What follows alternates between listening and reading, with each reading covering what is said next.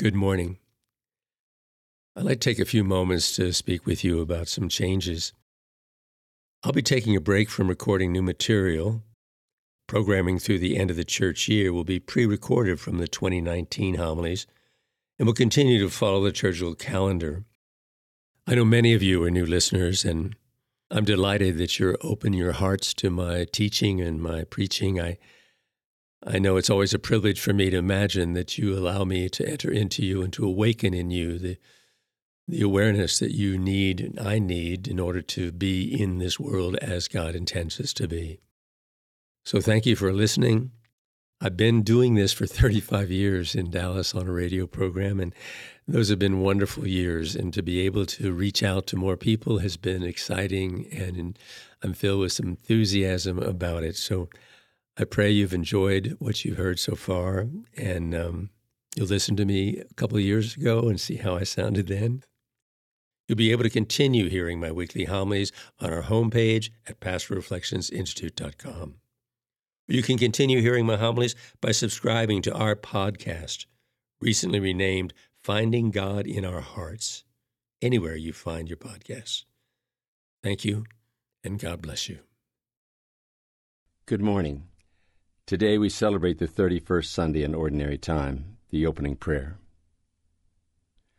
Almighty, merciful God, by whose gift your faithful offer you right and praiseworthy service, grant, we pray, that we may hasten without stumbling to receive things you have promised. Through our Lord Jesus Christ, your Son, who lives and reigns with you in the unity of the Holy Spirit, one God, for ever and ever. Amen. A reading from the Old Testament from the book of Wisdom, 11th chapter, 22nd verse to the 12th chapter, 2nd verse. Before the Lord, the whole universe is a grain from a balance or a drop of morning dew come down upon the earth.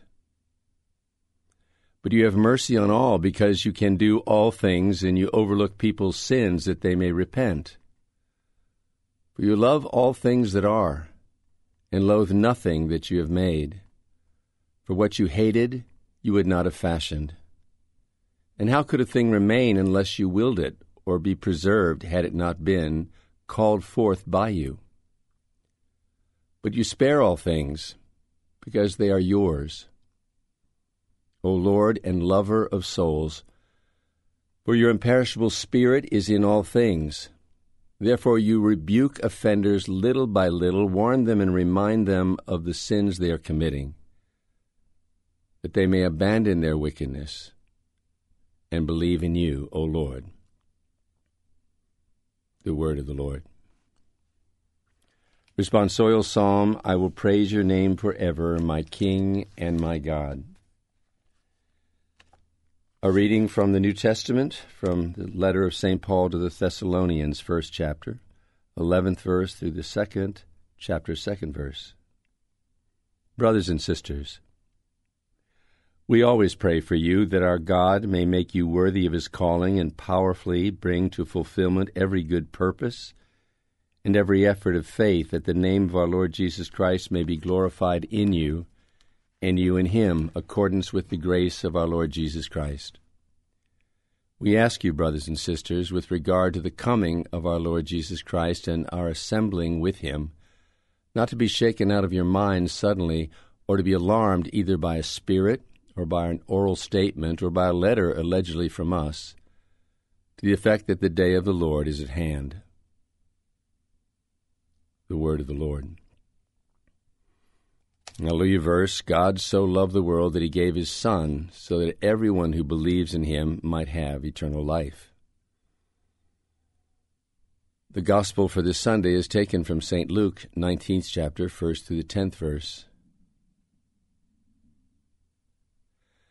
At that time, Jesus came to Jericho and intended to pass through the town. Now, a man named Zacchaeus, who was a chief tax collector and also a wealthy man, was seeking to see who Jesus was. But he could not see him because of the crowd, for he was short in stature. So he ran ahead and climbed a sycamore tree in order to see Jesus, who was about to pass that way.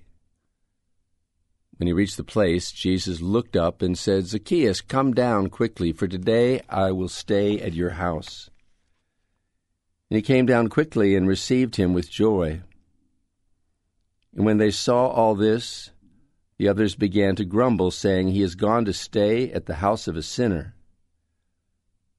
Zacchaeus stood there and said to the Lord, Behold, half of my possessions, Lord, I give to the poor. And if I extorted anything from anyone, I shall repay it four times over. And Jesus said to him, Today salvation has come to this house, because this man too is a descendant of Abraham. The Son of Man has come to seek and to save what is lost. The Gospel of the Lord.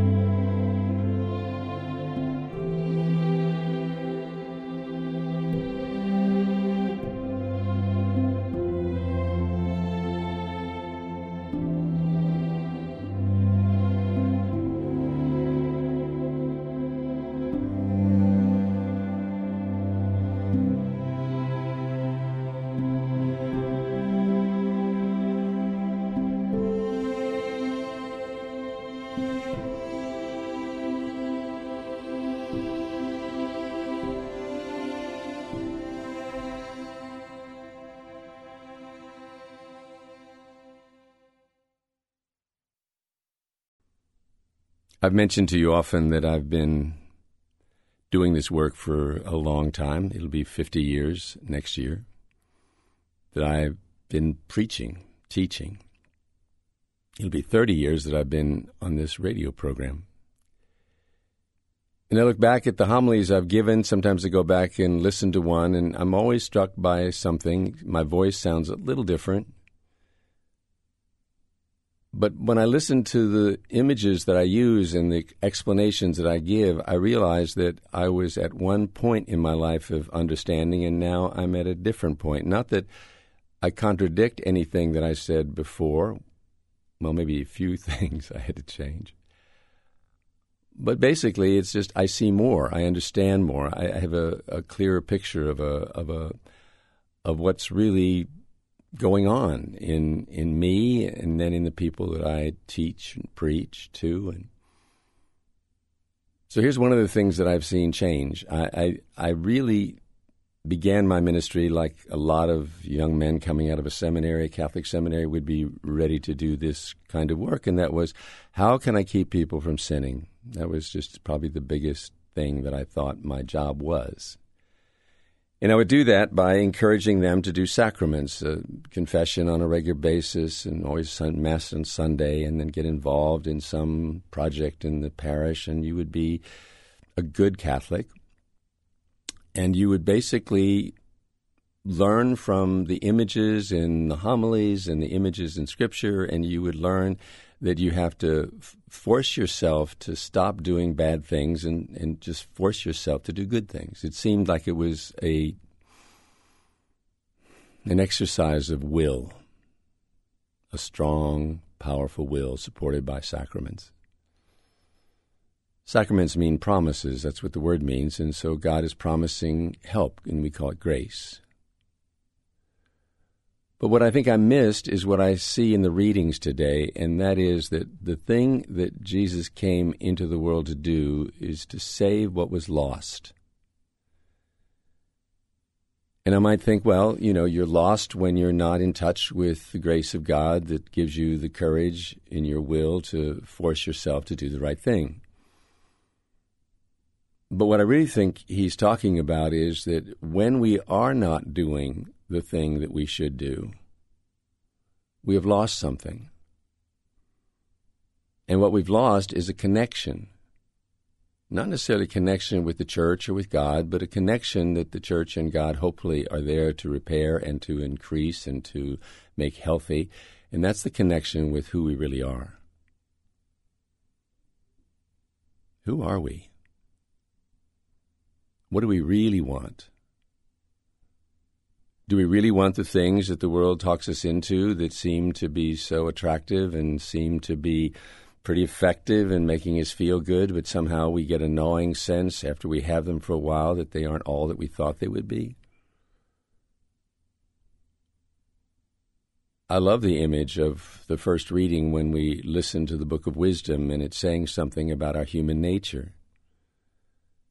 I know sometimes I get the feeling as I look at my own human nature, you know, why did I get stuck with this thing? Why did I get stuck with all these longings and passions for things that I'm not supposed to have? And it just seemed like a kind of burden to have this human nature. Until I began to realize, perhaps more recently than ever before, that this human nature that we have is a reflection of divine nature.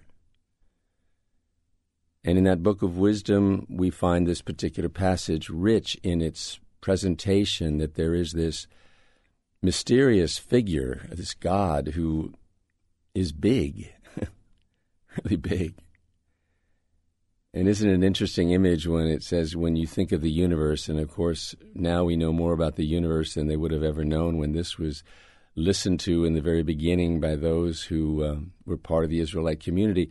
But you know, it's not just those stars right above us, but the universe is is unlimited. It's it's you can't. There's no end to it. It goes on and on and on forever. So. The image is that this God that created us is so much more than any of that, that the universe is like a, a little drop of dew on a leaf. So this God is big, powerful, wise, but most especially his greatness, his awesome glory, is his relationship with his people. The people he created, human beings. There are other beings, angels. But we humans have this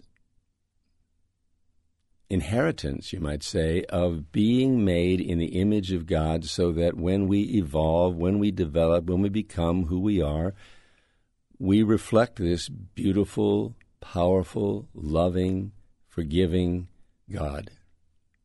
And that's our nature. It's, it's natural. It's not a forced way of life on us.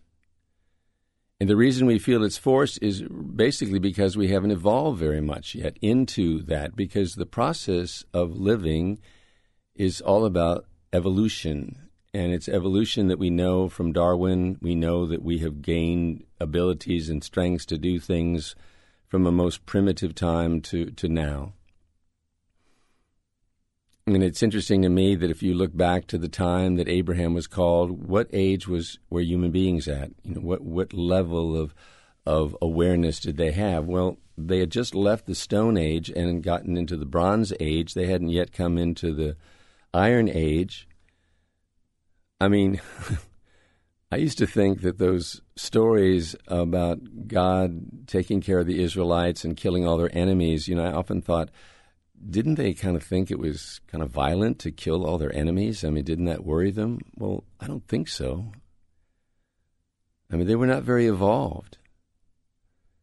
And the thought that there was a God out of all the other gods that took such interest in them that he would show his love for them by conquering their enemies, which was mean which simply means this is a God who came into their life not so much to take from them their offerings and then perhaps give them something back. But no, this was the God whose intention was that they grow and they become who they are. And the only way, in the most primitive sense, he could do that is to keep them from being killed by their enemies. And you, I can't imagine what the world was like back then. I mean, enemies could be coming around the corner any time and wipe out a whole village. I guess that was what they had to live with. So if there was some they could protect them, that was the beginning of a relationship with human beings and their parent, God. If you know Erik Erikson's work, he talks about the, the first stage of human beings in terms of maturity and growing is they have to form trust with their parents. And that means they have to understand that these people who they are now living with, once they realize they're not really part of their mother anymore and they begin to sense their individuality, they need to feel that these bigger people around them are going to take care of them, feed them, nurture them, hold them, love them. And if that's not there, something is deeply damaged. And so, the very first stage of evolution of becoming who God made us to be is to learn that we are safe. And that's a beginning of our relationship with the world that we live in, but also in a spiritual way, we have to have that kind of trust in God that He's there for us and what powerful image it, what a powerful image it is that he did this work of saving them from their enemies. And so if I look at my life and I say, do I trust in God? I would like to say I do. I do now, but there was a time I didn't because I thought if his relationship with me was based on my sinlessness, then I can't trust in a God who says that if I died he would punish me and send me to a place of, of darkness and pain. So as a child, I was confused about my Father in heaven because I was taught that he would punish me if I made a mistake. But listen to the way this reading speaks about human beings' mistakes. I was taught I would go to hell if I sinned and didn't go to confession. In this beautiful image, it's this God looks at me, sees me as a growing, evolving human being is not holding me to something that I can't fully grasp yet, like we don't hold a child to some kind of responsibility they can't they can't achieve. So this God of ours in this wisdom book is is saying, you know, I, am there for them. I, I love them, and I'm going to gently remind them of their sins so that they can repent. So as they grow and mature, I will point out the places where they might be going back to an earlier time not realizing what they know, making a decision that's short sighted, something that they would regret. And repentance means to regret. So imagine that we're always evolving, and our sins are those signs to us of where we're not hitting the mark, where we're needing to repent, regretting that we did something that we now see is wrong. And for a sin to be a sin, you have to know that it's a sin. So it would be a uh, being aware that I'm. Well, it's interesting. The word could be regression because the word regret comes from the same word. It's like to go back to something less than we are. So, what if you thought of sin as simply a regression to go back to something that we perhaps were before, but we've grown beyond it and we feel bad about what we've done. Now that that's a relationship with God that that I can deal with in a way. And it's a way I would like everybody to treat everyone else. Because we are supposed to grow into an image like God. And so when we see God, we see the perfection of what we're called to. And if it looks like it's beyond our reach, we're correct because we can't we can't achieve it, but we can evolve into it.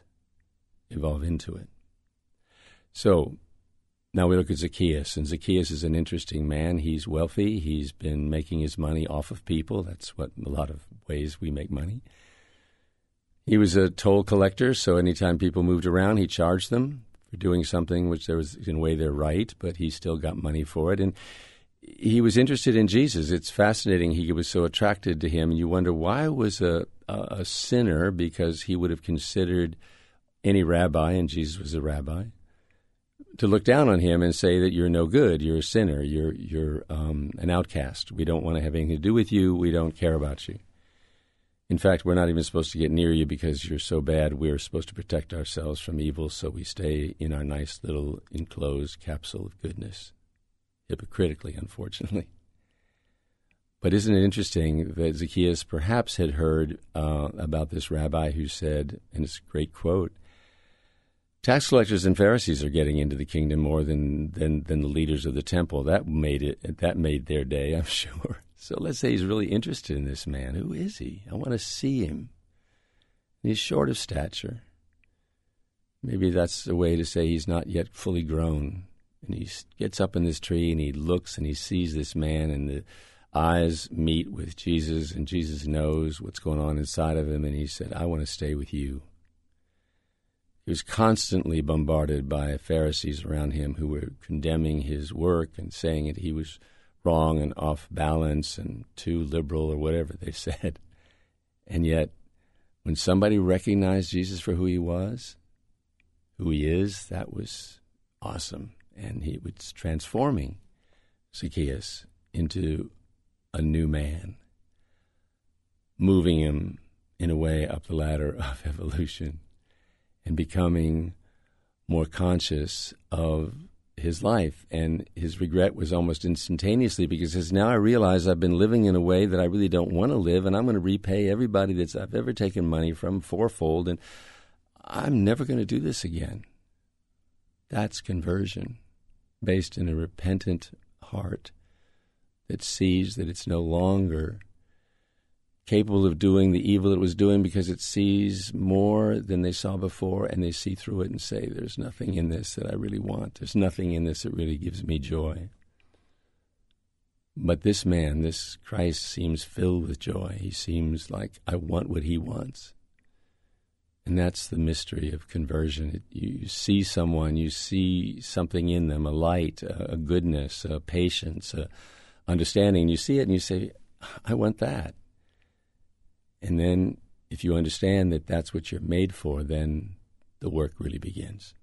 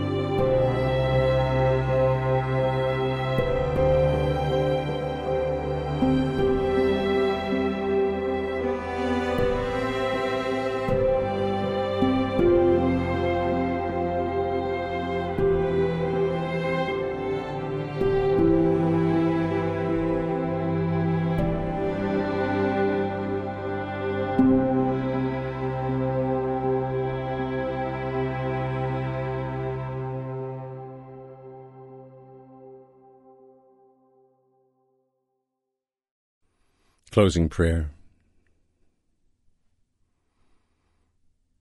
Father, you have made everything according to a plan that brings fullness, that brings goodness, that brings joy to everything you've created.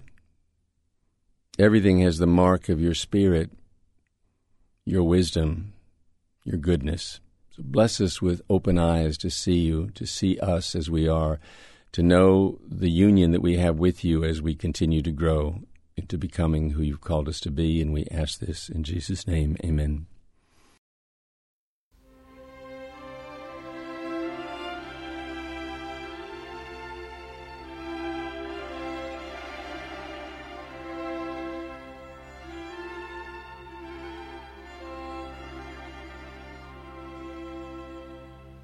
The music in our program was composed and produced by Ryan Harner for this show. Pastoral Reflections with Monsignor Don Fisher, a listener supported program, is archived and available on our website, pastoralreflectionsinstitute.com, and available anytime, anywhere, and for free on our podcast, Finding God in Our Hearts. You can search and subscribe to Finding God in Our Hearts anywhere you download your podcasts. Pastoral Reflections with Monsignor Don Fisher is funded with kind donations by listeners just like you. You can make a one time or recurring tax deductible donation on our website, pastoralreflectionsinstitute.com.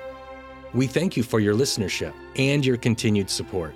Without it, this program would not be possible. Pastoral Reflections with Monsignor Don Fisher is a production of the Pastoral Reflections Institute a nonprofit in Dallas, Texas dedicated to enriching your spiritual journey. Executive producer, Monsignor Don Fisher. Produced by Kyle Cross and recorded in Pastoral Reflections Institute studios. Copyright 2022.